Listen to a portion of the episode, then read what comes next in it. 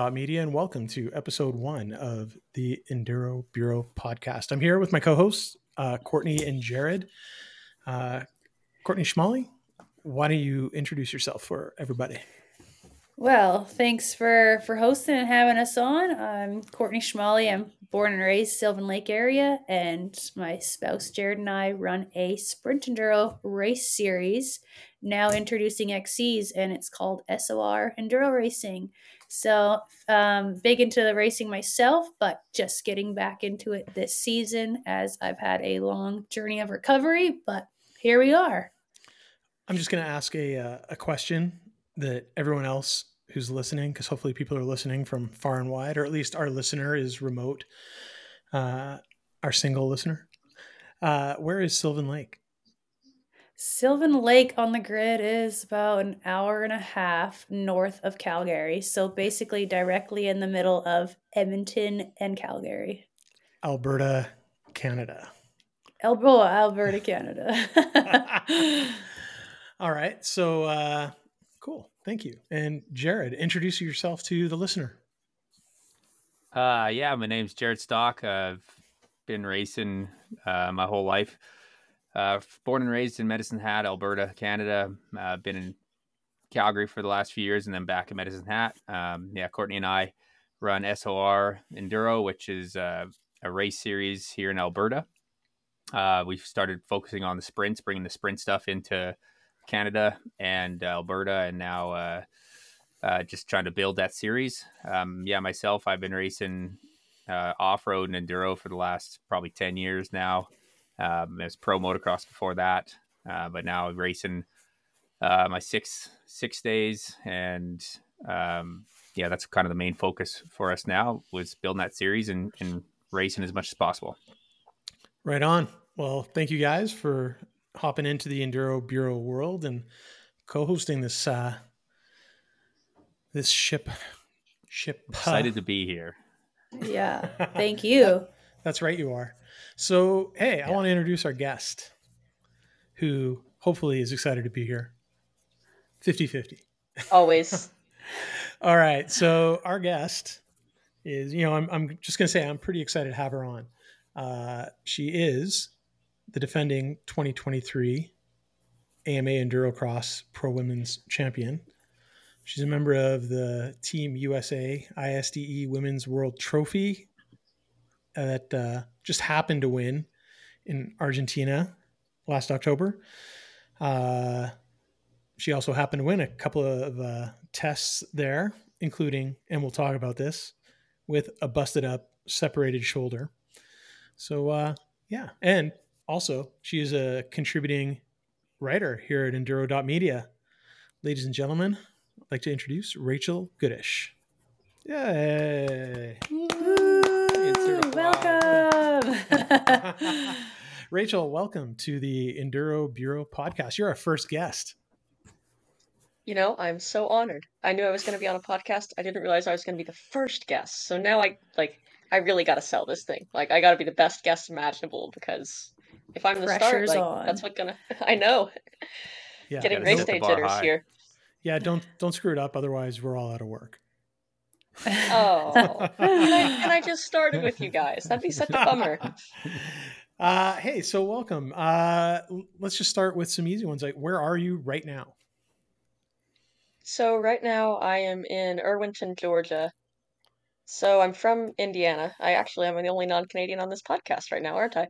You are. You're do I need to throw? Isolated. Do I need to throw in like a gratuitous A just to like? Always.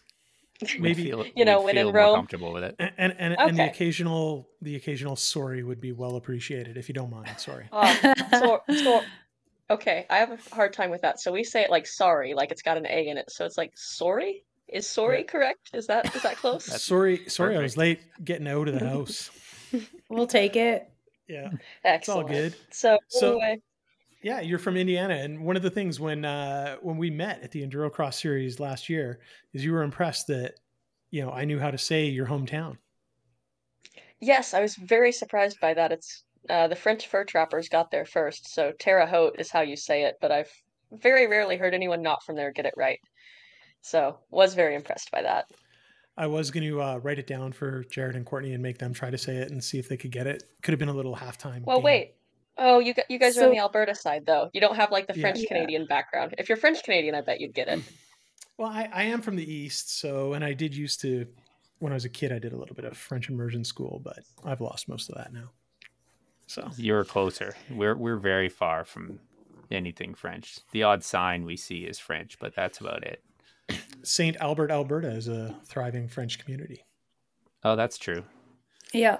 We we had the option to take French in school, but you don't give kids that age the option to do any extra work because they don't, do take it. it. All right. Well, hey. So again, once again, welcome, Rachel. Uh, really glad you're here. And I just wanted to start off like new year, new team. Let's why don't we go there first? So last season you were riding for uh, over and out racing, gas gas, and things have changed. Yeah, so Over and Out's definitely still involved. Um, happy to still be with them. They do uh, women's off-road riding campouts, and their whole reason for being is to try and get more women racing and riding, which is, you know, something I'm obviously Rad. 100% behind. I just didn't really have the option with my new team to make them a title sponsor. So still involved, still working with them, just not quite to the same level of support we had. Now, as far as the moving to Sherco, um, going to give the very, very brief story on that because, as you know, if I gave the full story, that would take the entire podcast, and no one wants to hear me rant for a full hour about things. So, short version of the story is I was originally slated to ride for Gas Gas. Um, I got really disrespected in a like my feelings were hurt, and it takes a lot to hurt my feelings. So I wasn't really considering looking elsewhere, but then when all that happened, I'm like, well, if they don't appreciate me, maybe I should, you know, go find someone who does. And I got lucky enough to find someone who did, and the deal ended up working out way better than anything Gas Gas ever offered me. So it really just ended up being a win-win all the way around. Yeah, Um, so- it was a little stressful though. Like I took the deal without ever having ridden or tested the bikes to speak of. Like I rode a friend's around a parking lot once for 10 minutes, and that was all the time I'd ever spent on the blue bike. So, a bit of a leap of faith, but sometimes you got to take that leap, you know? Yeah, so I know from talking before, it was kind of interesting the way uh, the way that it ended up working out with Sherco. So they had approached you, uh, I think, during the endurocross season, and as I recall, you were basically short story. You were unable to do it because you had a, you know, potential commitment with Gas Gas. It didn't work out, and then timing worked out. Like you were lucky enough that you were able to resurrect that potential deal. Yes. Um, very, very lucky. I can't really even describe how lucky I was to get a deal in late December. Like, that's normally not, I don't know necessarily how the sponsorship and contract seasons work in Canada, but I imagine it's like down here. Everybody's pretty well locked into what they're doing by early November at the absolute latest. So the fact they had anything for me at all, I and a deal as good as they did, I was super, super grateful. Yeah, and and you mentioned like you know by November things are set up. This this was all going down early December. Yes, uh, I will say this is probably the most stressful off season I've ever had. Just in terms of, am I going to have a ride? Who's it going to be with? And then with the original Gas Gas deal, all my product sponsorships were going to be covered through that. So I hadn't reached out to any of my personal sponsors except to let them know, hey, I'm doing this deal. And then if it was a sponsor of the team I was supposed to ride for, I was letting them know, hey, I'll be staying with you guys, but I'll be through, you know, the team. And then for the people who were conflicts, like sponsors I couldn't carry over, I let them, I did the polite thing, you know, let them know, hey guys, you know, it's been a pleasure working with you. Unfortunately, I'm going to this team. I can't carry over our sponsorship. So I'd already either told people they didn't need to worry about holding a budget for me because either it's coming through the team's budget or I'm not going to be able to use you. So then not only am I trying to put together what brand I'm going to be on, I'm trying to do all my product sponsorships without knowing what brand I'm going to be on anymore. It's like, hey guys, I might be writing something, and I know I told you I didn't need any help, but maybe I need some help after all. Can can can you still manage that? So the good news is a lot of my a lot of my sponsors I've been with for many many years, and they were happy to help me as best they could for the situation. So we're in, we're in a good place. It just took a lot of work to get to that good place. Right on. So the last time we talked about it, um, you'd only had a couple rides on the Sherco, and so now we're you know we're about a month and a half later. and you've actually started your season. You've had two rounds of the U.S. Sprint Enduro Series already. So, yeah, you want to talk a little bit about the uh, the experience riding the new Sherco? Yeah, of course. But before we get around to that, I'm kind of curious because I'm talking to two co-hosts who run a sprint enduro series in Canada, and I'd kind of like to do a little compare contrast. I'd love to hear what your guys' sprint format looks like versus ours. Come on up.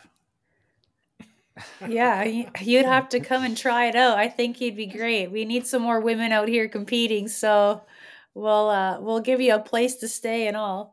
And I know a lot of Sherco riders out there that can get you a bike set up. Sweet, sweet. I'll have to check know, the and- calendar and, and see if I can if- make it happen. And I'm pretty It sure all they have they have start money for you. If- so If you know. you're faster on your Sherco, you can't come because Wait, why is that?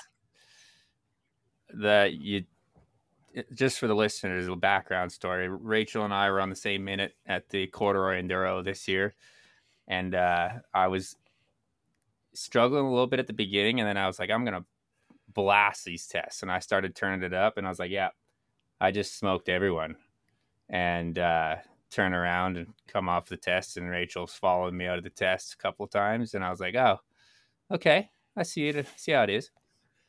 So if you're faster on the Sherco, you're an official threat to my overall. So Oh, I, I don't know about that. I, I was close to you maybe once. You're pretty quick. with with with a failing clutch slave, you still were on my ass Oh, everywhere. So Okay, Yeah. so That's a that's a whole other story, isn't it? yeah, I feel why don't bad. we- I feel bad. Like I couldn't help you out in the woods, but Meh. it's okay. I, you know, I survived. I made it to the end of the race, and I still somehow finished second at the Yeah. board. So I'm I'll take it.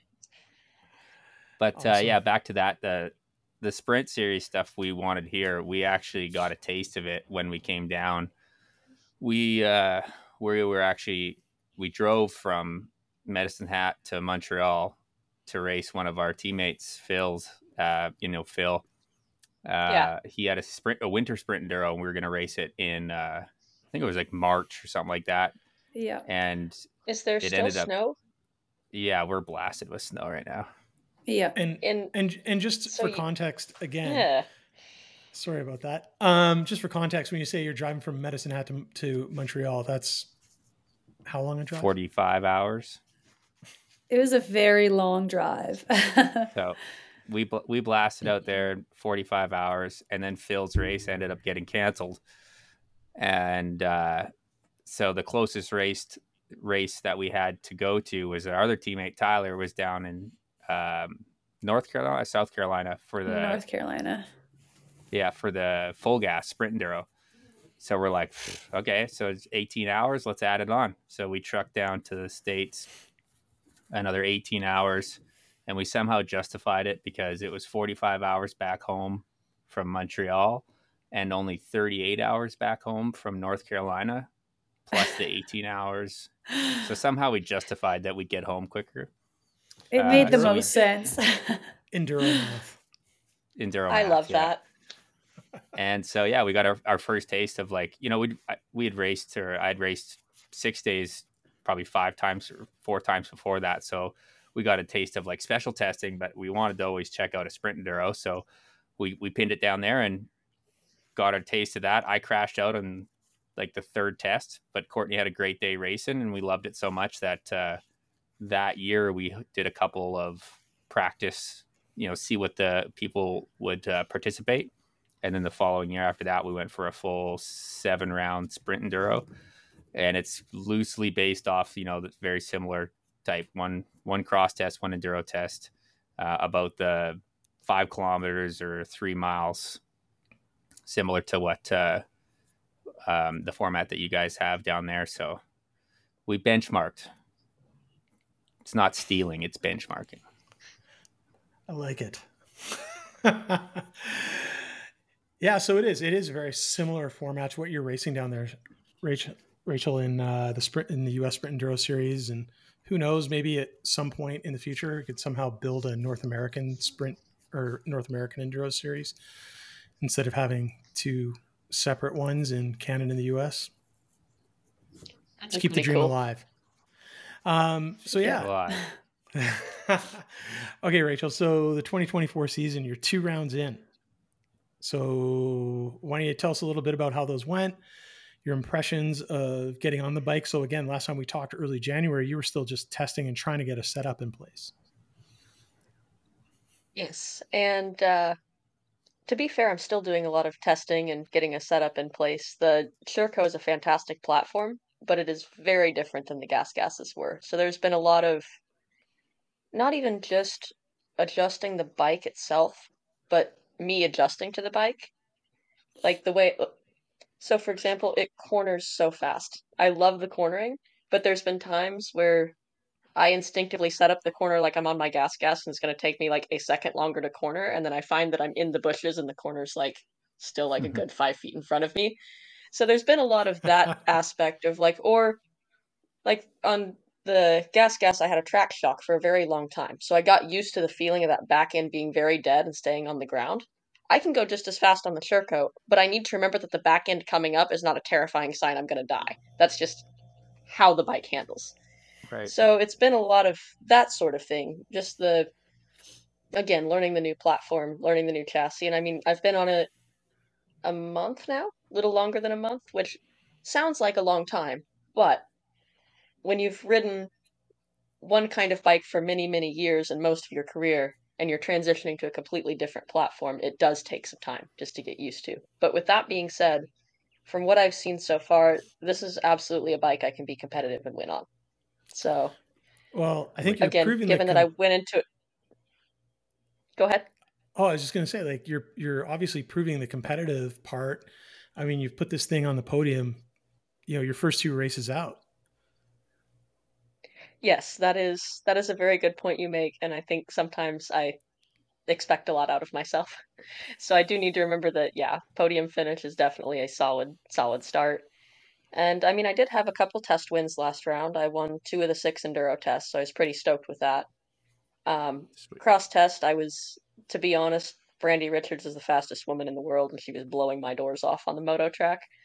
In fact, Jared, I think if I come to Canada, like, can I get some private how to ride a moto track and not suck at it lessons? Because of all of all the things I do, that's definitely my weak point. I guess I'd say. We specialize in gross, dusty, flat, hard hard pack. So perfect. That's exactly what I need. All right.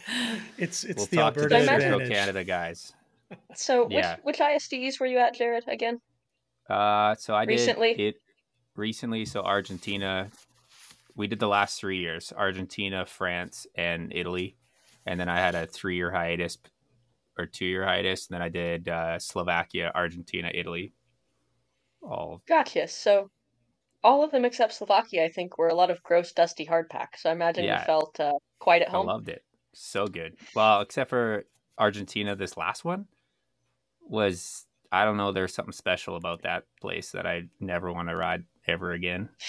But it was it was dusty and hard packed and like the I don't know. It just was gross. I couldn't go fast. I didn't feel like I thought I was gonna die multiple times. So I think I just rode pretty tentatively. But that dirt is something else. I'd I'd ride the grossest, dustiest hard pack within ten hours of my house 400 times over before I ever want to ride that ever again. How did you feel about it?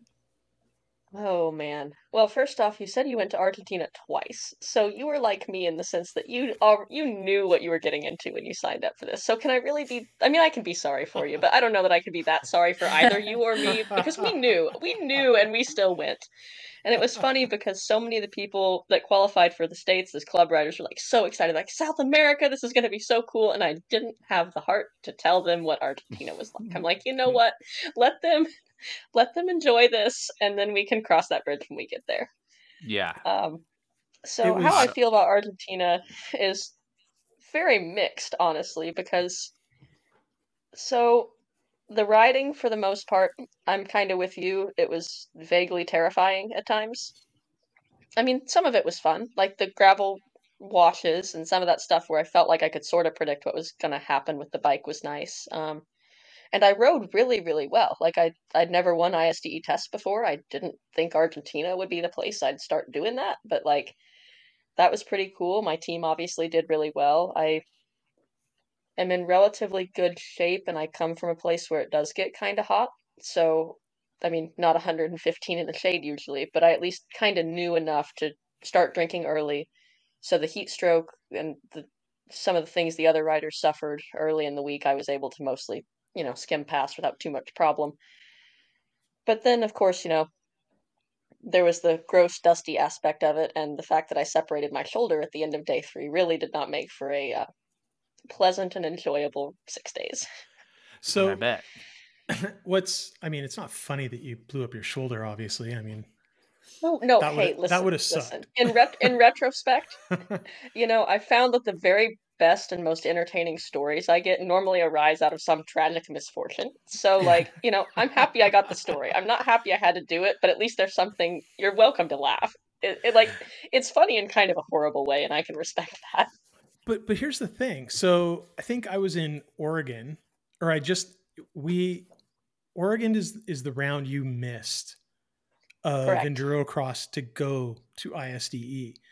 And I was down there and talking to you, and I think it was when I was traveling back on the Monday, and that might have been day one or day two of ISDE. I can't remember now, but you were sort of saying like, "Hey, like keep it on the down low, reporter guy," but you know, you were having like some pretty serious bike issues and you were worried that your bike was even going to get through. And then I heard, you know, a few things and like I was like, "Oh, Rachel ran into some trouble." I didn't realize like you came off the bike and blew up your shoulder trouble. I thought like literally your bike had just given up the ghost. Well, one thing I can say when the bike gives up the ghost, there's very little you can do about that. Yeah. I can keep going. So if I had to pick between the two, I would much rather endure grievous bodily harm at the six days because I can probably still continue. If the bike gives up the ghost, you're done. There's very little like if you blow up an engine, you just can sit there and look sadly at your bike until the sweep comes for you. Like at least when it's you that's hurt, you can sort of push through that. It's like it's the same reason at the checkpoints. Almost always look over the bike before I drink, eat, take care of myself. It's like like the cowboys used to say, you take care of the horse first, because without the horse, you're done. Yeah, gear first. so if I had to pick, now the uh, as far as the bike problems, we ended up.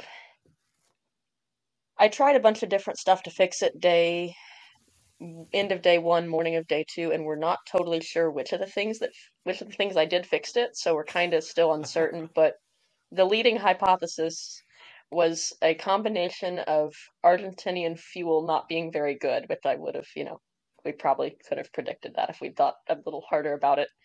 Um, the extreme heat and the way the bike was mapped. We think my gas was actually boiling as I was riding, and it was causing, you know, if you've got bubbles in your gas, sometimes the fuel pump is going to grab air and not fuel, and the bike's going to run weird and sputtery. And basically, that's what would happen towards the midpoint and into the tests. The bike would be like, "Pa-pow, like enough that spectators were turning to look at me, and it was not because I was going fast. They're like, "Oh my god, what is wrong with that motorcycle?" Even one of my the the boyfriend of one of my competitors from Great Britain was their taste rider, and she actually texted me that night because we're buddies. She's like, "Dude, is your bike okay?" My boyfriend said it was the worst sounding thing he'd ever heard, and this is only day one. And I'm like, I don't want to really talk about it right now.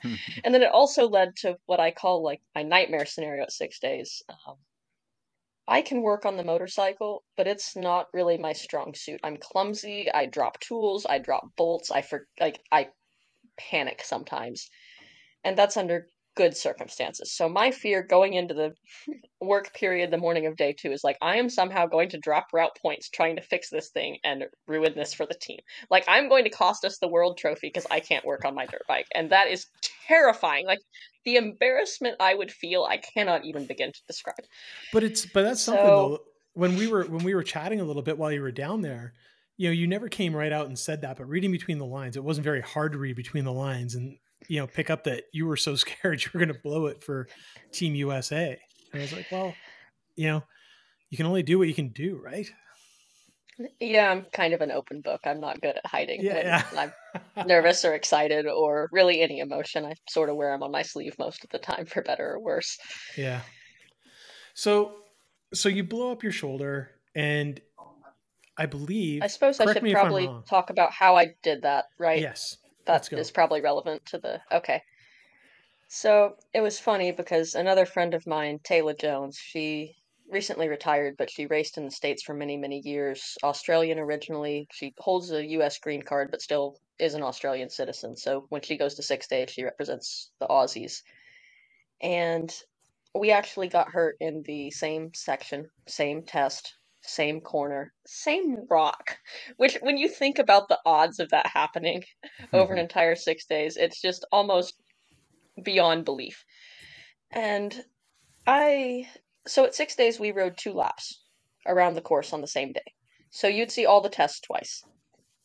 Now, my first lap through, we'd had, uh, I don't really remember the first test of the day that much. It didn't make much of an impression on me, to be honest. And then the second test of the day was, I was calling it Mini Erzberg because it was like there was a dam and it looked like there had been some recent mining or blasting. And you kind of know what the Erzberg prologue looks like, like up and down these big haul roads and rocky and gravelly and stuff.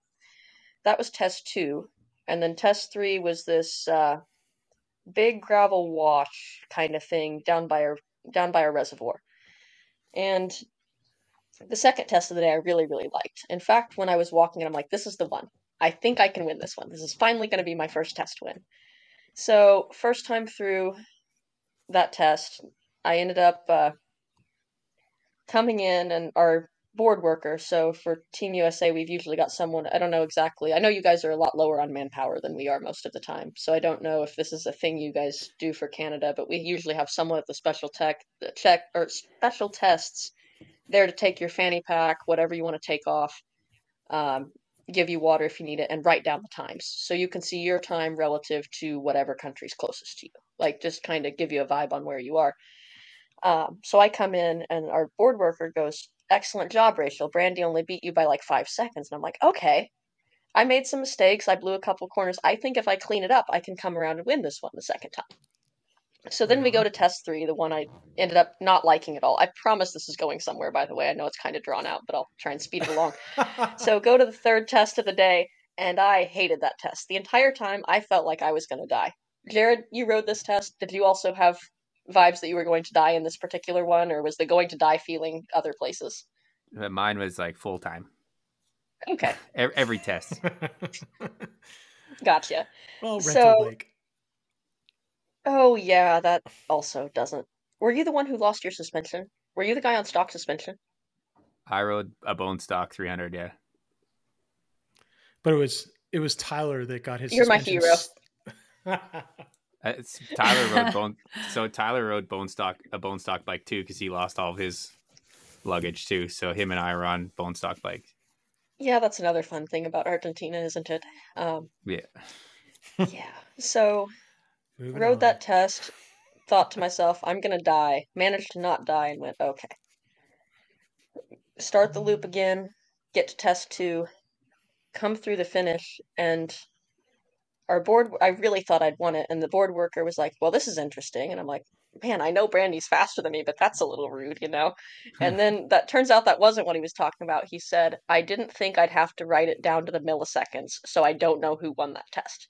Brandy and I had hmm. ran identical times, and it was decided by less than a second, so we didn't know who had won that test. So we gave each other a friendly fist bump and moved on down the trail. And then I rode an hour of transfer, not knowing if I'd won my first special test or not. It was very anticlimactic. Hmm. and then when I get to the checkpoint before test three, I'm finally able to look at my phone. They hand it over, and I look at it, and I'm like, I won the test. But the only people there were Brandy and our case rider Meg, and it felt like the other thing too with Brandy, we're friends, and she's my teammate, but she also won every single test at a six days one time. The only person in history to do it. So me celebrating the one time ever in eight years of riding six days, I won a single test felt kind of lame, you know? Like, so I was over the moon, but I'm trying to be so chill about it. And she's like, "Good job, Rachel," and we like celebrated that I beat her at something for once in my career, and then moved on with it. So I'm So- like, well, So was But your we're getting shoulder we're getting to the crash part. Yeah. Okay. no, so you, no, you- we're getting there. I'm so sorry. Like, Okay. we're working on it. I'm trying to I'm trying to hurry this up. I promise. And feel free to edit No, out whatever no, parts of this you're- you you're need to make it. You're good. So then we go into test three, and so my team, my goal would for uh, us as a team was obviously to win, but you got to have some like individual goals while you're there too, in case the team has a problem or just because it's also fun that way. So I had wanted to finish in the top three for the week because I'd never done that, and I wanted to win a test. So when I go into scary test, I'm like, you know what? I just want to test. I have no reason to charge through this. It scared me so bad last time. I'm going to ride at 80%. Yeah. And I still crashed and destroyed my shoulder. So, Oh no. but the reason I bring all of this up is because Tayla and I hit the same rock. Like we talked it over and concluded, yes, we did indeed hit the same rock in the same corner. When I crashed, all I did was separate my shoulder, which again is a lot. But when Tayla crashed, she separated her shoulder, tore her rotator cuff, and broke every single rib on her left side. I only broke one. Like Tayla messed herself up bad, and I think the difference might have been that I was in a like Australia was behind us. They were all riding so hard to try and catch us, whereas I think my 80% was the difference between I only did the shoulder and one rib, and Tayla did like everything. Hmm.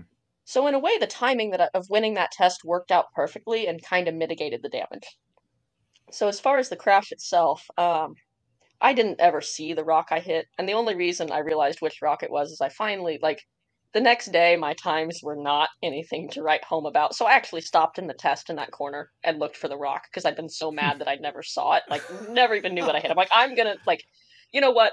I'm already setting ridiculously slow times. I'm going to take the 10 seconds and satisfy Like, my curiosity and figure you- out you- where the rock were- is. Did part of you want to pick it up and bring it home as a souvenir? Uh, part of me wanted to find it later and pulverize it with a sledgehammer, except I couldn't lift my shoulder, my arm over my head anymore. Um, but so when I crashed, I had just been clicking my 350 up into fifth gear, so I was going pretty fast. And I remember the shock hitting and unloading. And I went over the bars. I land like when you know you're getting ready to crash, a lot of times you can do things to make it less bad. Yeah. So, like in an ideal circumstances, I would have moved my head and like tucked my shoulder around and kind of rolled. Unfortunately, it caught me by such surprise. All I had time to do was move my head, which I guess of all the things to hit, the head is the thing you want to least hit against the ground going 60 miles an hour. So I got the head moved and didn't concuss myself, which was great. But I did still drive. Basically, the shoulder hit first and it knocked the entire thing backwards. And then I bounced and then I hit again, and that's when I did the rib. I landed on something pointy and eventually skidded to a stop. Um, I had gravel in my boots. I had gravel in my sports bra. I had gravel in my goggles. Like, I Hmm. just full of gravel. And Wow. I like kind of like do the dead fish thing there for a second, like trying to breathe. And I sit up and I can't see my motorcycle. But what I can see is that there's an FIM official running towards me as fast as he can. And there is a bunch of ribbon down off to my left. So I'm able to conclude, like, you know, using my Sherlock Holmes deduction skills here. The bike went that way. And I can't let the FIM official get to me because if he stops and pulls me for a medical check in the middle of a special test, we're going to lose. So I stagger in the direction I think my motorcycle went. Eventually found it. The motorcycle is a mess, but I'm not even worried about that. Oh, I should also mention so I've been doing this thing at six days where I wear my tool pack in the test, which I know a lot of Yeah. people don't do. But I figure like my odds of, you know, catching some baling wire or something in the special test and then not having side cuts like that is absolutely if if that's going to happen to anyone at this event it would be me. And then i'd be there like trying to chew through the baling wire with my teeth or something stupid. And on top of that when i was riding the 350 it felt like sometimes i was just like a little bit too small for the bike. Like i'm not a very big rider and a lot of times i couldn't put physically put enough weight or pressure into pegs or so i figured if my pack makes me 10 pounds heavier. That's 10 more pounds of momentum I have to throw around. And it seemed to work Totally. really well. I was riding great. So I kept the pack on. Um, it tore the pack off. I don't know where the pack went. Antti was actually super mad at me because there were like titanium wrenches and stuff in there that KTM provided, and we never No, got no. those. But I like to think to myself that some poor Argentinian man probably fed his family for two months on those titanium wrenches. so you know, that you was know my what? good deed. I think I think the KTM group can afford it. They can. They can. Absolutely. so I get the bike picked up and I take off and I hear Jess Gardiner coming behind me, so I pretend like I can't get out of the way. And then I hear my teammate Korie coming and get out of her way, you know, because, you know, still a team player through and through all the way. Get to the end of the test and like I could tell I was in a like pain, but I was also in enough shock it didn't really hit me until I stopped. Shock is your friend. how exactly. So i i knew the bike like the front end was twisted like bars are this way. And it turns out the bike was actually jacked up bad enough when i went to loosen the pinch bolts on the axle the whole axle jumped an inch to the right. Like it it was horrible. Um i broke the subframe and zip tied it back together.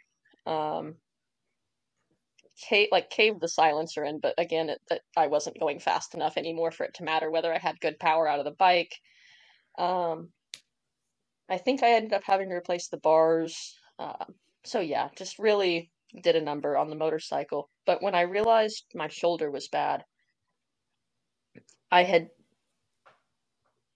our team manager Antti was there and he wanted me to put the bike on the stand so he could like do a walk around and then tell the people at the paddock what he, I was going to need to fix the bike with. I went to pull up on the little rubber grommet thing that holds your um, side stand in place and I almost threw up and I'm like, "Okay, we're going to use the other arm for that like that picking up motion. Oh god, that hurt." Um so I made my way back to the pits didn't drop any routes or anything, but it wasn't like a fun ride, obviously, after that. And got the bike fixed enough, I guess. Like I was like I said, I was no longer going fast. Going fast was that whole that whole idea went out the window as soon as I hit the deck. Now it's just okay. Most of the women's teams have already lost riders. We have a lead over Australia. Maybe we can still hold this together. Like Brandy is a superhuman. Korie's doing pretty decent.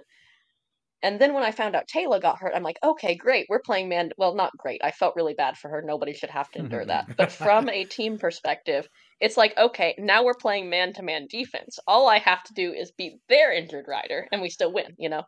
Yeah. Well, and for those who don't know, the penalty in ISDE for losing a rider is three hours each day.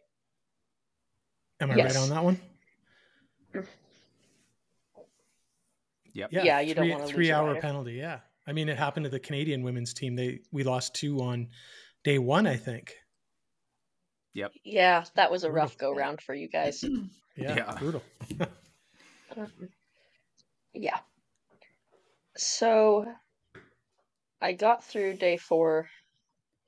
That was the day I was the most worried about because it had that transfer up through the mountains. Um, Jared, do you want to describe the transfer up through the mountains? I'll let you talk a little. Oh, I don't even know if I remember much anymore. I pretty much got on the airplane and forgot about that whole trip as quickly Was as that the one that was off the highway that you could see everyone trying to go through? Because there was one Oh, section yeah. that everyone was falling down that we could see And that right by the long- lake. Everyone was falling down describes that section pretty well, so maybe that was visible from there. The the hard Yeah. enduro Like- transfer. It was yes, no, it was genuinely approaching like not the major features of a hard enduro, like not the waterfall you have to splatter up or anything, but like the trail you'd use to get to the hard stuff at a hard enduro. Like it was Mhm. definitely jagged and rocky, and I felt every single one of those rocks, and there were drop offs and hill. Cl- it just was really not fun. But I also remember this is going to sound weird.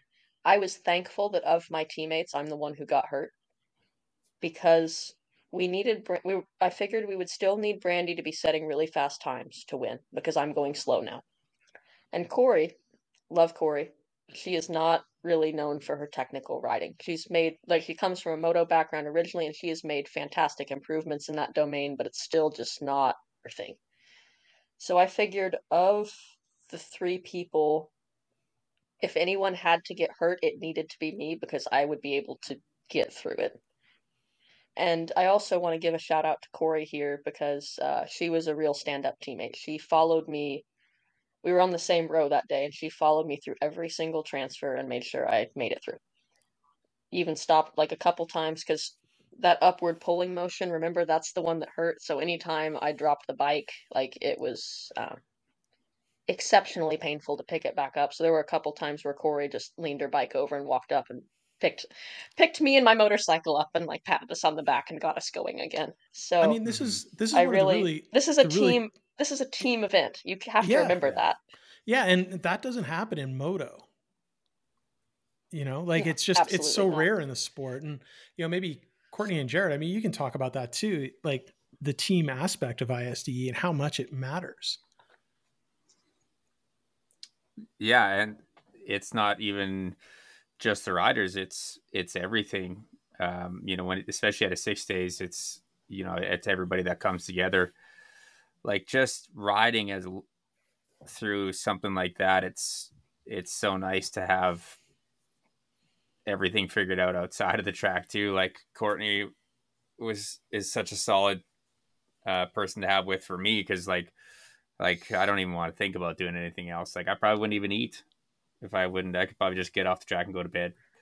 Yeah, so it's it's nice having that team aspect and and uh, yeah, and then between the riders, it's it's cool. It's like I, I came from motocross, so it's like even your friends aren't your friends, and where when I got into enduro racing, especially the six day stuff, and you know my best friends now are the guys that I try to beat every weekend.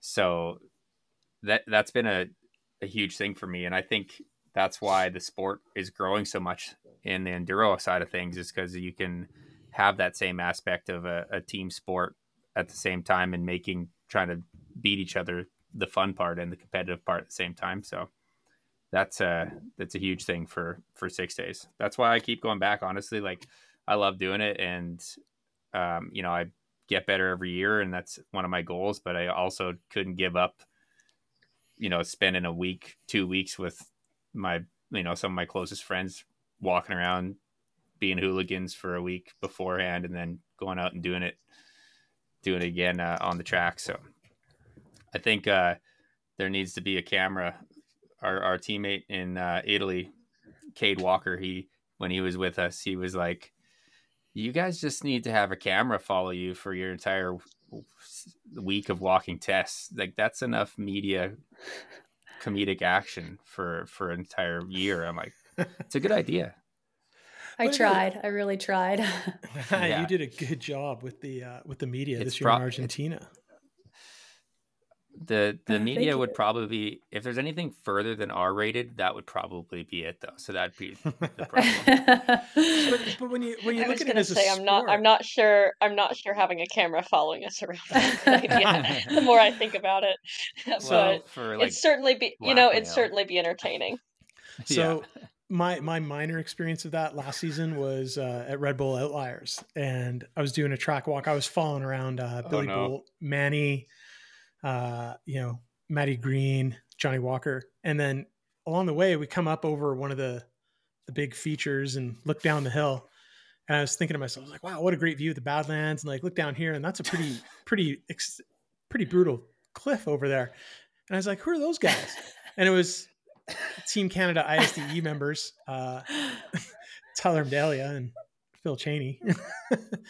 uh, and, and like, there was no one around.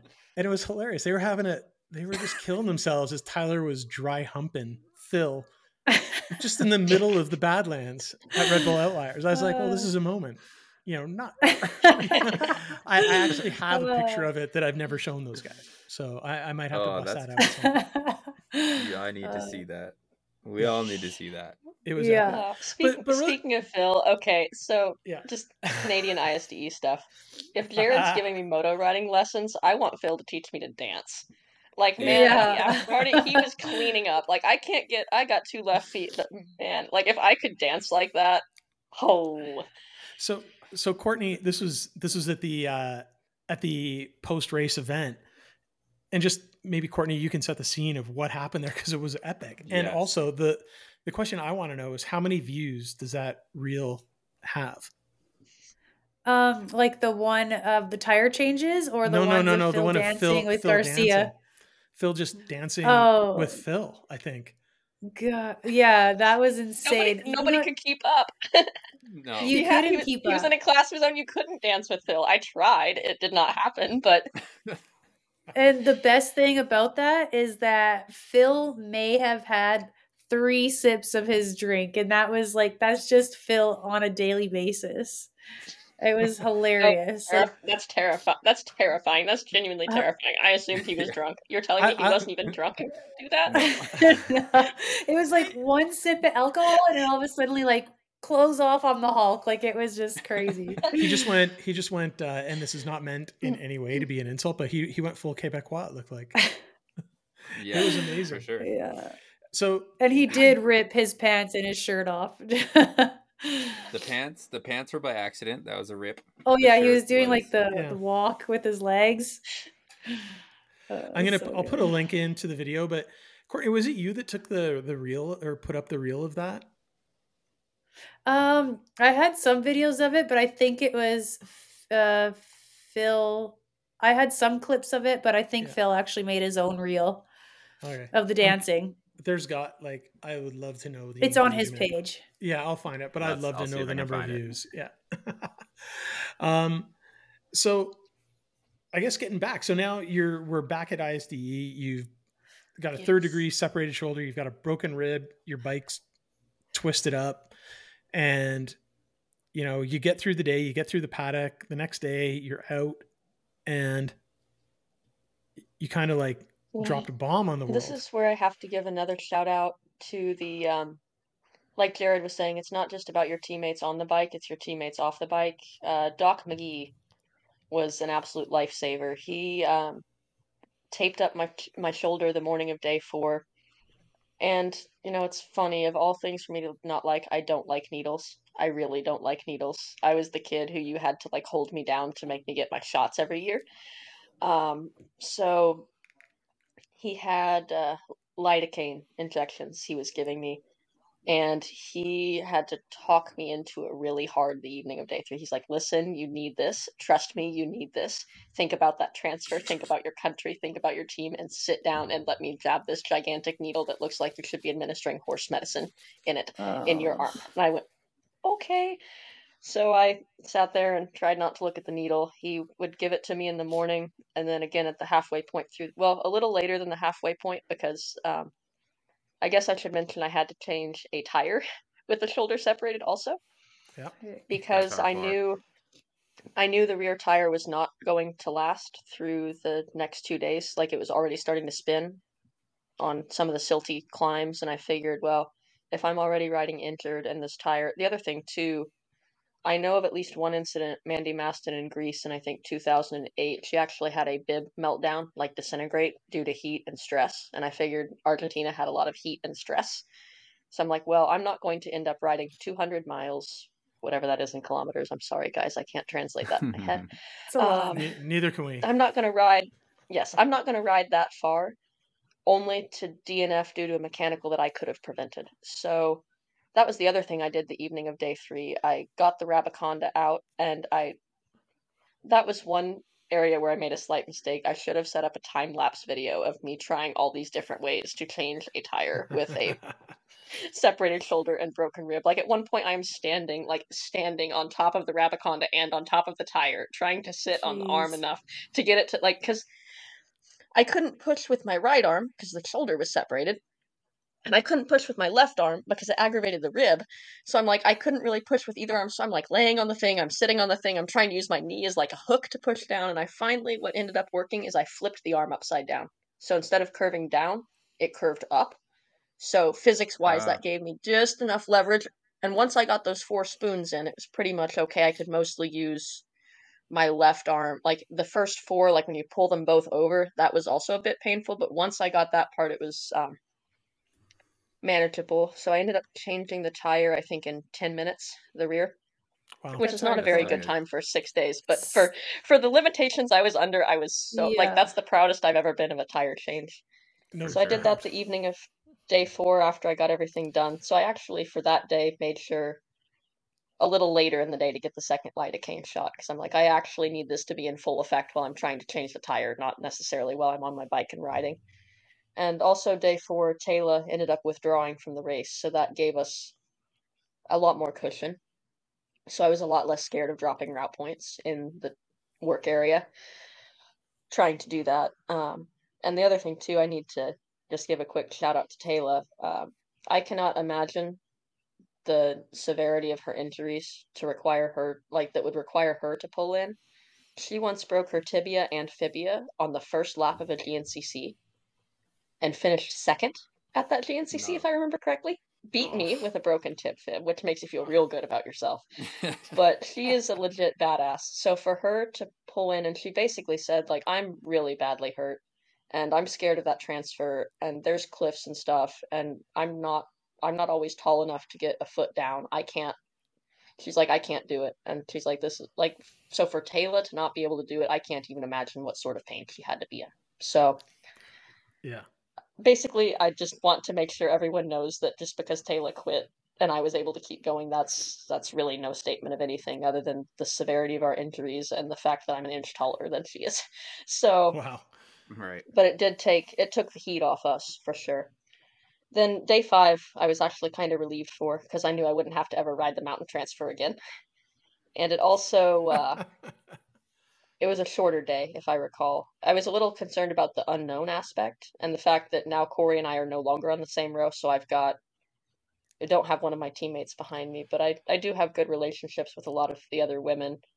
Um, so I figured if I was really in trouble, one of the four, like if I'm underneath my bike or something, somebody will stop and make sure I'm not Yeah. dead, probably. so So so I just want to ask you something. When you say like this is, you know, you said the unknown. I think, as I recall, stages days one and two were the same course, forward and backward, yes, and then days mm-hmm. three and four same course. no, no, no. no, only forwards and days forwards. one and two. Oh, okay. And then Well, no, no. five. So no, no. Sorry, I've I've done a poor job of articulating that.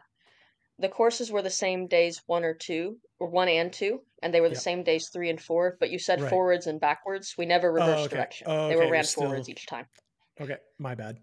So so yeah, so when you say No, the good. unknown, it was the it was like the one test that it had been a, several days since you'd walked it, no doubt. Yes, but it was more again, it was more the transfer I was concerned about oh, because Okay. now my test times didn't matter. All that mattered is I needed to finish. But it's funny you should mention that because I thought winning my first ISDE test would be my proudest accomplishment I brought home from Argentina. And then I thought maybe it'd be when we won the world trophy and I rode a very long way with that shoulder separated. But what ended up being my proudest accomplishment is I won a special test by 15 seconds in my category with the separated shoulder. That was, I was really proud of that one. So what had happened is again, it was a loop. So we ran the test once and it was the it was the water test. It was the only test with water, the only Yeah. place that had water if I recall in pretty oh, yeah. much all Oh, of yeah. Argentina. That was an epic test. And I was so I had been so excited for that one. That was the other one besides Mini Erzberg that I thought, hey, this is my kind of thing. I think I can win this one. And I remember the first lap through riding around so mad that I'm like, I'm having to be all cautious. I've got my which that was something else. I learned to kind of tuck my elbow into my hip in almost like a full chicken wing. And that kind of braced and supported it. And the other thing I need to do is give a shout out to one of our club guys, Trevor Maley he has had shoulder problems in the past and he has this EVS brace thing that like holds your shoulders together and helps hold Yeah. them. Yep. Because that was the other thing that bothered me besides the pain. I could feel the shoulder moving in and out. So Mhm. Doc actually ended up having to give me an anti-nausea medication halfway through day five too, because it was it was gross. Um, made me made me want to throw up. So, but the brace the brace fixed the in and out thing. I didn't have to deal with that part anymore. Now it just hurt instead of hurting and being gross. So that helped. So I rode that test, and I, I guess I should also mention during this time, the evening of day four, Brandy crashed and broke a collarbone because you know, Yeah. Because why not?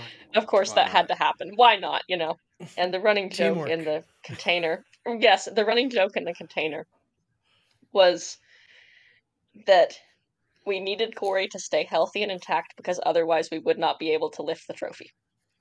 Neither Ah, Brandon yeah. or I could get our arms over our head. We're like, we're just gonna have to like sit down on the stage next to the trophy and smile because none of us are gonna be able to get it up. And in, in fact, you'll see in our podium photo, Brandy and I are just sitting there like this, and Korie's got it fully over her head. she had to, she had to bear the weight of the trophy. But well, that that was another moment So that- in endurocross too, though. Was at the end when you won, like a week Well, later. we'll we'll get to that part too. Um, the so that test, I wrote it the first time, and I was mad. I was mad the entire time. I'm like, this would be so much fun. I would be going so fast. This is so stupid. Why couldn't have this test been on day one? And I get to the end of it, and the board worker said, "Hey, you were second in that test." I'm like, "No, I wasn't." And he's like, "Well, look at the times." And I go, "I was second in that test." And he's like, "The fast Australian only beat you by like five seconds." And I'm like, "Okay." five seconds. I can do that. I think I can do that. so I come around the next time. And I figured too, at that point, we're over halfway through the day. So even if I crash and hit my shoulder again, I can probably still survive. So I went as all out as I could possibly go. I passed, I think, four people in my class in that test. Which, granted, I was starting pretty near the back of the pack. So it's not like I was passing the super fast ones, but like I felt really good and I came through, and sure enough, uh, won it by over 10 seconds. So that was that's probably going to go down as one of my proudest moments of my career was that I was able to to ride through the pain and still win. That's So awesome. Wow. That's mental.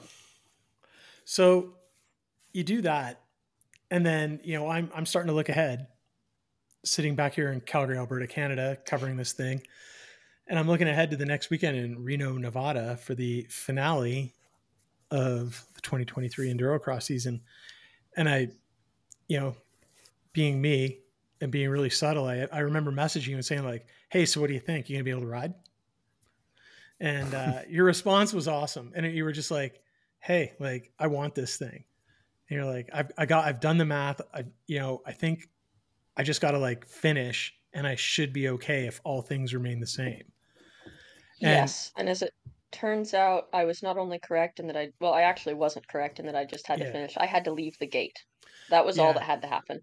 Yeah. And there was some confusion because a lot of people did not realize that the uh, promoter had given the women's endurocross field a drop because Yeah. basically Shelby and I went to them at the beginning when the series was launched. And they're like, guys, nobody ever puts a race, especially like a national level race, on top of six days. That's just not done. And they're like, well, stadium dates and availability and blah blah blah. I'm like, listen, your top two in the series last year are not going to show up for this series if you can't make it, so we can potentially win. So, and I'd already Shelby and I both spoke with. Uh, actually, I think I might have done the legwork on this, but anyway, all the other women agreed in the interest of fair play.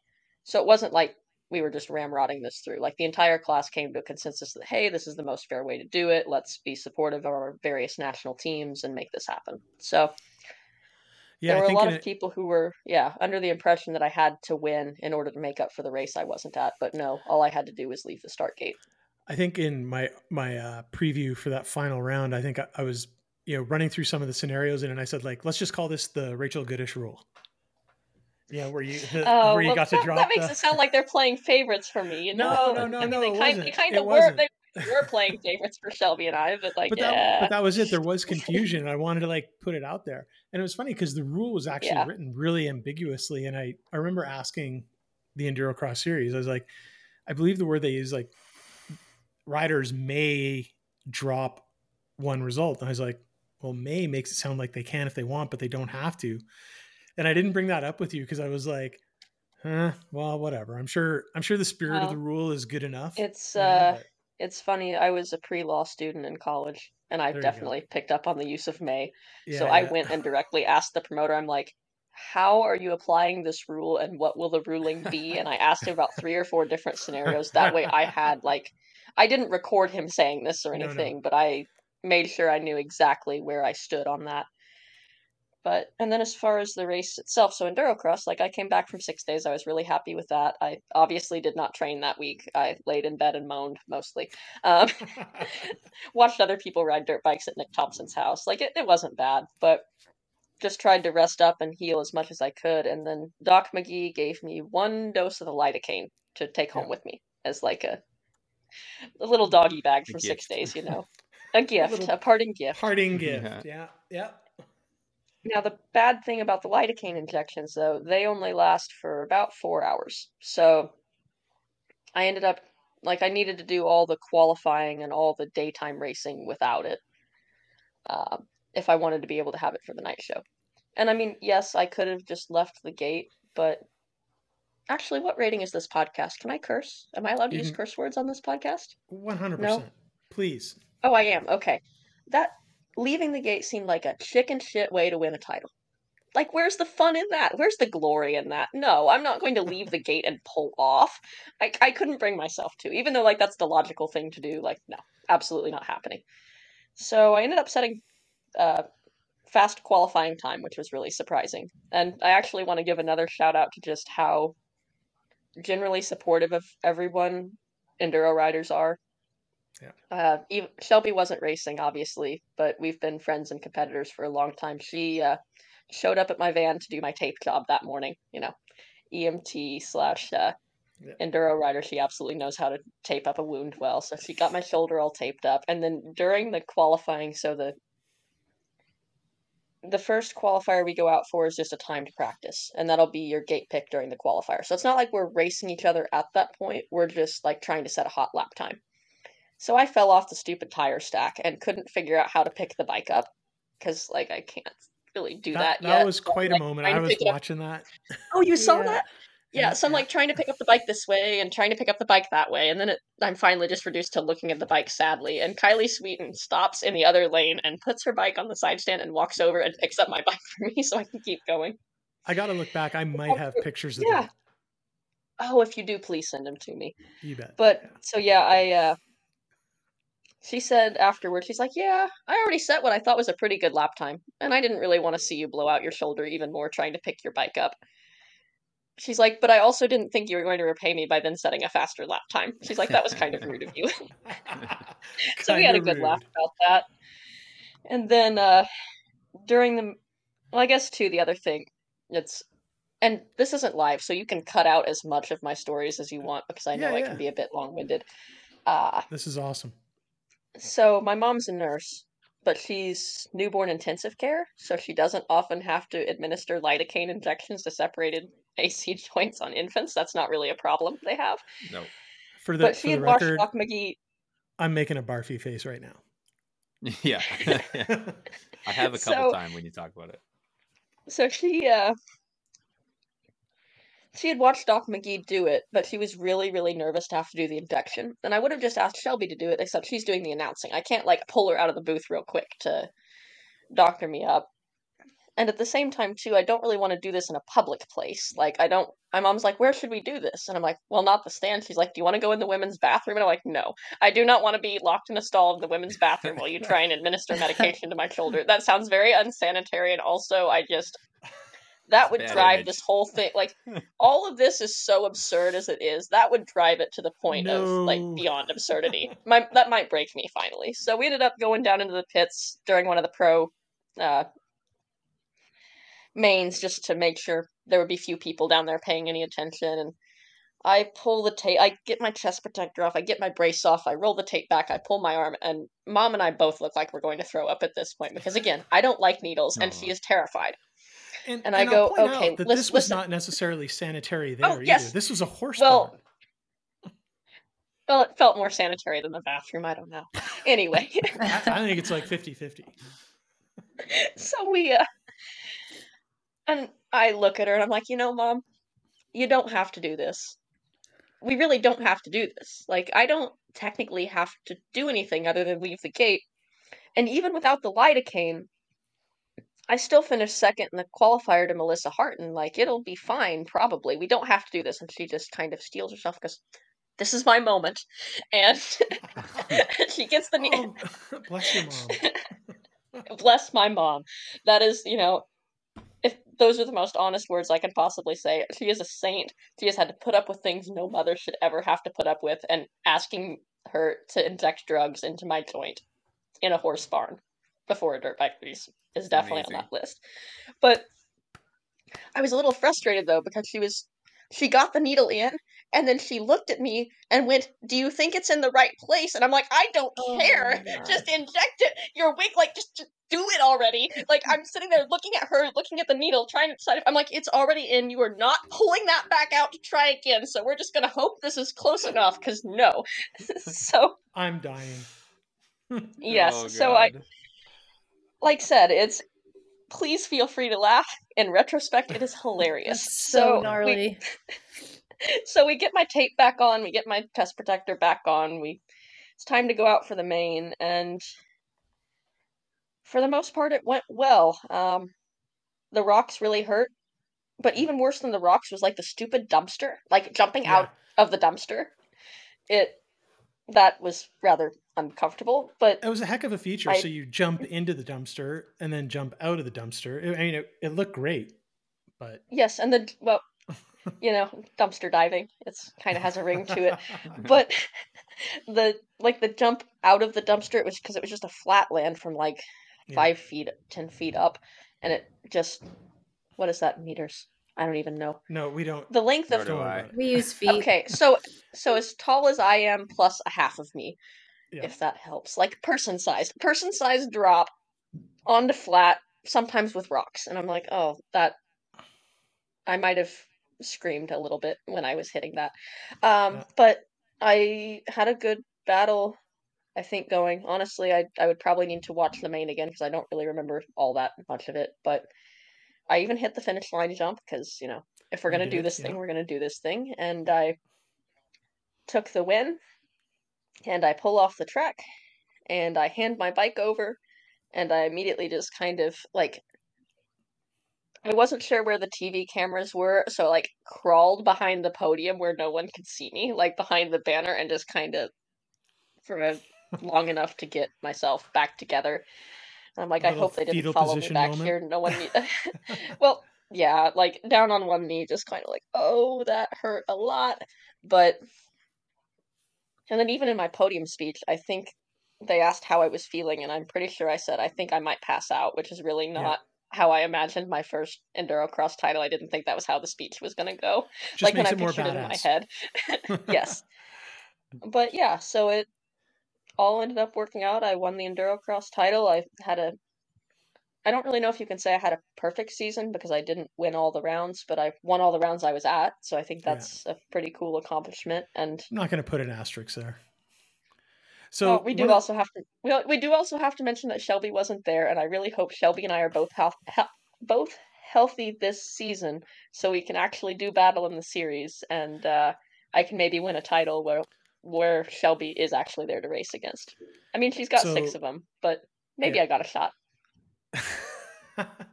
um, so I remember the Idaho Falls double header rounds three and four, and I think it was after round four. I did a little stand up interview with you, and one of the things you said was, you know, I was like, hey, like, you know, you're you're killing this, like, you know, you're winning, you're running away with this thing right now, and you and you were like very quick to say, you know, like, well, you know, I'm just going to say that the, the the reason I'm running away with this right now is because you know, Shelby's not racing, and that was that was amazing. I mean, I was like, yeah, I mean, that's you know, shouting out to your to your competitor and but you did. You killed it the whole way through. And I remember that in the finale in Reno, I was like, yeah, Rachel's going to do her best. And I figured, you know, at first I was like, you know what? She's not going to just roll the gate unless she's really, really hurting. And just from talking to you, I was like, no. I was like, I think she's going to ride. She's going to do her best. And, you know, before I'd seen you ride, I was thinking like, ah, you know, top five for sure. Who knows? Maybe an outside shot at the podium. You never know. And uh, then I saw you do your first hot laps, and I was like, nope, I'm just gonna win this thing. And like I called it, and I was like, I called the shot, and I was like, I don't know how she's gonna do it, but you did, and it was just epic to watch. Like the men's finale was incredible, like with the race between you know Trystan and Jonny and Colton and the insanity with the points and what was going on there. But your race was just so gutty and gritty and I think it just really defined who you are as a rider. You're versatile, you're strong, and you're gutsy as hell. I mean, it was just it was something to watch. Well, I'm glad we're not doing video for this because I'm blushing right now and really embarrassed. So, um, thank you for the compliments, I guess. Well, you deserve it. You earned it. Huge accomplishment.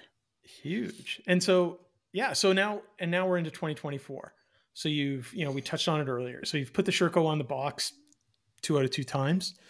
Uh, you've got the first round of GNCCs coming up. What uh, one or two weekends from now, from when we're when we're doing Yes, this podcast. so we have we have the first round of our National Enduro Series this upcoming weekend, right. followed by first round of GNCC, one weekend off, then two GNCCs back to back, if I'm Yeah. remembering the schedule correctly. Uh, yeah, I don't remember off the top of my head, but I'm going to trust you on this one. Yeah. Um, so yeah, I mean, so you've also, I know we've talked a little bit about this. So you're racing sprint enduro, racing national enduro, you're racing GNCC. Uh, you said you're likely going to race, I think you said like two or three rounds of hard enduro. Um, and then obviously enduro cross and qualifying for ISDE must be a priority. and hopefully some SOR sprint enduro. Yeah. Like I say, bust I out will the do start my, money. I will do I will do my very best. Doesn't sound like your Um, schedule's too packed or anything. yeah. Yeah, no, plenty of off weekends. Um, so what would you say yeah, out of was- all of that? What's what's your priority for the season? oh man, don't make me pick a favorite kid. That's always hard to do. So Uh, Favorite kid, biggest goal? I guess we'll I guess we'll start with uh, kind of what Sherco intended for me. They it was the strangest phone call I've ever had. Let's start there. I could go into all of the reasons why it was strange. There were lots, but the mo- one of the moments that really stood out the most is they off they made me the offer. I'm like, okay, that sounds fantastic. And I said, so what series am I doing? He's like, well, we want you to do Endurocross because you've got the number one plate. And I'm like, yeah, of course, that makes sense. You want to see the number one plate on the blue bike, and Reasonable. I love Endurocross. It's one of my favorite things to do. So of course, no problems. And I said, and what what else do you want me to do? And he goes, well, what would you like to do? And I didn't even know what to say for a minute because never once in my career has a sponsor asked me what I want to do. It's always like you get told what to do. You're going to go here and you're going to do go there, and if you have any extra time left over, you can maybe do something you want to do, right? Yeah. you know that makes it sound like I really don't like GNCCs, which I can. GNCCs are okay. They are fine. I have raced them my entire career, but there is something about being in a race with 900 sea riders at the same time as you that is maybe less than fun. it's a different. There's also beast. something about going to John Penton for the 25th year and the second time that season that is maybe less than fun. Like it's I mean it's still racing my dirt bike, so it's still fun. But like for most companies, if you are an East Coast based rider in the US, GNCC is non-negotiable. You run like I said in the article last week, you're on the GNCC Plus program. You do Yeah. GNCCs and then a secondary series sometimes if you're choosing, sometimes they kind of heavily suggest or tell you where to go. So when Sherco asked me what I wanted to do, I didn't really know. Like I had to sit there and think about it. Like long enough he thought maybe the call had dropped and asked if I was still there. I'm like, "No, I'm just I'm just thinking. This really caught me off guard." But then I thought about it. I'm like, "You know what I want to do?" And not to say I'm too motivated by spite or anything. I want to put this blue motorcycle on every single podium in the continental United States if I can. That's what I want to do. I want this Right. bike on every single podium I can possibly put it on. I I will, you know, I will look at the schedule. Who knows? I might even go to a Hare and Hound and put it on the podium there just because I can. You know, like that's that's the goal. So Would you would you come west seem- and try something like an NGPC or and sorry, what is it? It's the uh, N- NPGC NGPC. NGPC. Sorry. Potentially, although if I'm doing a West Coast series just because I love Meg Oggybright and I've done one before and really liked it, I'd probably go Hare and Hound. Yeah, They're high speed, but there's also some techie bits that I think Yeah. I'd get along well with. that's fair. Um, but unfortunately, Hare and Hound doesn't do a good job of not scheduling over the top of GNCC because why on earth would anyone do both of those things in a season? That's the thing I run Yeah. into. Like, nobody, Endurocross really doesn't care if they schedule over GNCCs because I'm the only one stupid enough to try and do both of those things at the same time for the most part. But yeah, so the current plan is I'm going to start by doing everything. And then I'm going to see what sticks, and I may continue to do everything the entire season. If I'm doing really good in a couple things and not so great in others, I may choose to like hone in on those things a bit more. I really don't know. And I- like said, I wanna Sherco see for their in- part says, no, keep going. ahead. Sorry, sorry. You go. "Oh, I was just saying that uh, Sherco, for their part, basically just said, well, you do as many races as you want. If you're having fun and you're representing the brand well, that's all we want. Awesome. Which again made it the strangest phone call I've ever had with a sponsor before. So, but like I said, that's one of the reasons I'm so excited about this deal with Sherco, just because not only do I feel like I'm in a place where I'm being treated well and I'm respected and they they want me. Like I can tell they actually want me to be there and sometimes to be perfectly frank with Gas Gas, I couldn't tell if I mattered in the slightest to them.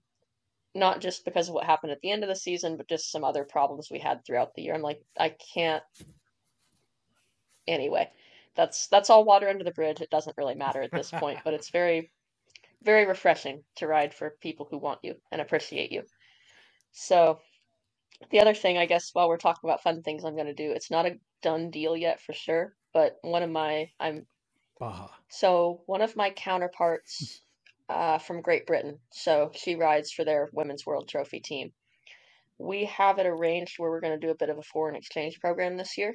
Oh Uh, yeah. they have an yeah, they have an enduro GP round in Wales this year, and Right. she also Yes, rides for do. So I'm gonna go ride one of her Shercos in Wales if we can manage to make that all happen correctly, and then she's gonna come do either a GNCC or National Enduro this season as well. So that's probably aside from aside from six days, that's probably the thing I'm most excited about. I've always wanted to go try one of those. And like I know where I rank against most of those women because I race them at six days, and I really think I could be the first uh, American female to make an enduro GP podium, which I think would be sick. That's rad. That It's a good that's goal. epic. Yeah. Yeah. Yeah. So I'm just going to throw it out here because Jared and Courtney didn't jump right on it. You know, there are very inexpensive direct flights from Calgary, Alberta to London Heathrow, and then it's a short two hour train ride to Cardiff in Wales. You know, if you could just make that work with, you know, maybe a race in Alberta. You know, I don't know if we only had a series Huh. here. Huh. Yeah. Fo- food food for thought that's for sure It'd be, i mean hey well unfortunately given that jared said that you guys seem to have a lot of dry dusty things and i think in wales it rains every day the train wouldn't be right but i could at least get some sprinting practice in beforehand so could be there's certainly days. worse ideas We'll there we'll, are uh, worse ideas. Yeah. we'll water it. We'll make it just like Wales. excellent that Y'all that dry conditions only medicine had. No, no. It's Yeah. it's It's it's provincial. it's it's I'm out there. trying to like make it sound better. good, good, good effort. Just ask the Oh. farmers. Yeah. Sorry, eh? Yeah, sorry. No Well- do to boot it. New do about it. Oh boy. Oh yeah. Well, look, Rachel, we have kept Oh, you yeah. for way too did, long. did i get it hang on Yeah. Did I get it? that Oh, yeah? Yeah. oh yeah Yeah. You just gotta. It's, oh it's, yeah. It's just like Minnesota Yeah, or okay. North Dakota. or- okay it's it's kind of just like that. She's a gooder. Um, Rachel Gutish, thank you so much. We've kept you for way too long. Uh, you can tell a story in the best possible way. Um, Absolutely. thank, yeah, agreed. thank you so much for being the first uh, guest or victim on the. We'll try and say it without tongue twisting ourselves. The Enduro Bureau podcast, and uh, you know, just can't say thank you enough. And also, how excited you know I am here at Enduro.media to have you writing. I mean, the feedback has been insane. People are really excited about that, and you're doing a killer job. So, man, just keep gripping it and ripping it, and we will see you soon. Thank you. Of course, it was uh, my pleasure to come on. Love to talk about dirt bikes. Won't shut up if you get me talking about dirt bikes. So, Well, Yeah, we're gonna have you back. hopefully- Don't you worry. yeah, hopefully, you know, give it four or five months and I'll have some more stories to tell. Maybe less um, dramatic and painful ones, I hope, but stories all the same. right on. Okay. Well, hey, thanks, and we will see you for long.